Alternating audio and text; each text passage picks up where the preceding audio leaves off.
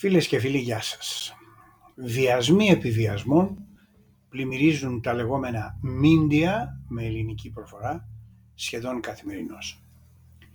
24χρονες, 17χρονες, 20χρονες κατακλείζουν τα δελτία ειδήσεων συνοδευόμενες από τους δικηγόρους τους και τους συγγενείς τους για να καταγγείλουν στον ανακριτή τα όργια τα οποία αναγκάστηκαν να υπομείνουν στα χέρια 30, 30χρονου που αρνείται διαρρήδην κάθε κατηγορία.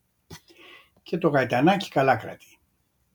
Πριν σπεύσετε να με κατακεραυνώσετε ως αρνητή πιθανός της εγκληματικής πραγματικότητας, σημειώστε τα εξής. Έχω δύο ενήλικες κόρες που βρίσκονται κάπου στην Αμερική, χώρα όπου η βία κατά γυναικών και το έγκλημα γενικότερα βρίσκονται σε φοβερή έκρηξη. Και το φιλοκάρδι μου τρέμει καθημερινώς διότι και οι δύο, όπως και η μητέρα τους, αρνούνται την επικοινωνία με τον υποφαινόμενο για λόγους που παραμένουν ανεξερεύνητοι. Θεωρώ τη βία κατά γυναικών έγκλημα που πρέπει να επισύρει τη βαρύτερη υπάρχουσα ποινή χωρίς ελαφρυντικά. Επιπλέον, θεωρώ ότι ο βιασμός πρέπει να αντιμετωπιστεί ως έγκλημα ιδιαίτερος ιδεχθές με ανάλογο προσαρμογή του ποινικού κώδικα που να προβλέπει ακόμη και ισόβια, έστω και ελληνικής σκοπής. Γνωρίζω πολύ καλά ότι οι λεγόμενες διοκτικές αρχές παραδόσεως τηρούν πολλές φορές ουδέτερη στάση σε καταγγελίες βιασμού και γενικότερα σωματικής βίας, διότι θεωρούν ότι το θύμα τάφελε ή ότι προκάλεσε το δράστη.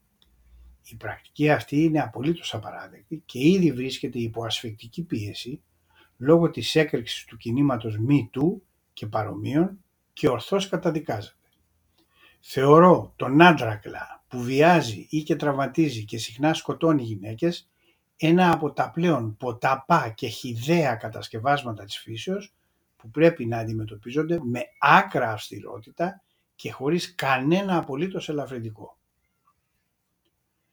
Περνάμε τώρα στα θύματα. Πραγματικά ή και κατά φαντασία.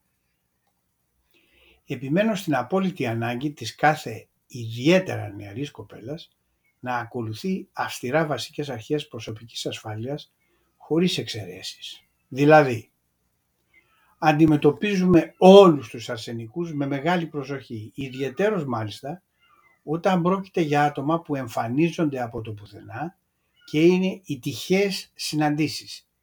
Το τυχαίο είναι πολλές φορές και επικίνδυνο και μπορεί να οδηγήσει και στον θάνατο. Χαλαρές συναντήσεις με αγνώστους είναι μια από τις πλέον επισφαλείς περιπτώσεις.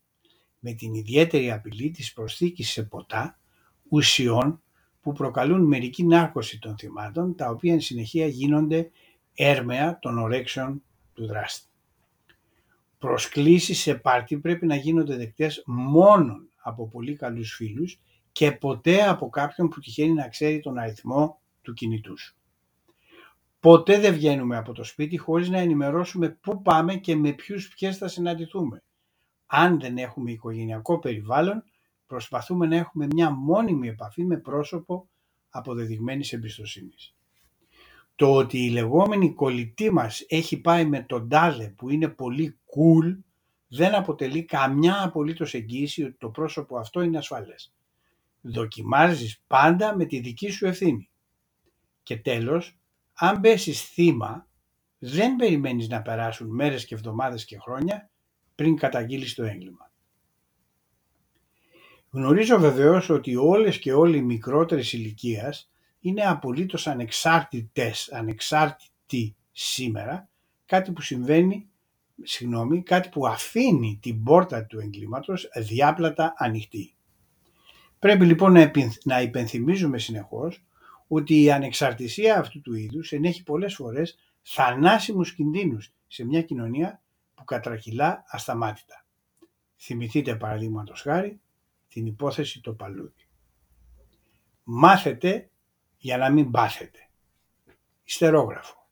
Η υπόθεση της ενδοοικογενειακής βίας με αποτέλεσμα τον τραυματισμό ή και τον θάνατο συζύγου ή και συντρόφου είναι ένα συγγενές και ιδιαίτερο ιδεχθές έγκλημα που πρέπει να αντιμετωπίζεται επίσης με δρακόντιο τιμωρία. Ο σύζυγος άντρακλας, βιαστής ή και δολοφόνος αξίζει μόνο ποινές καταπέλτη. Σας ευχαριστώ που με ακούσατε. Γεια σας.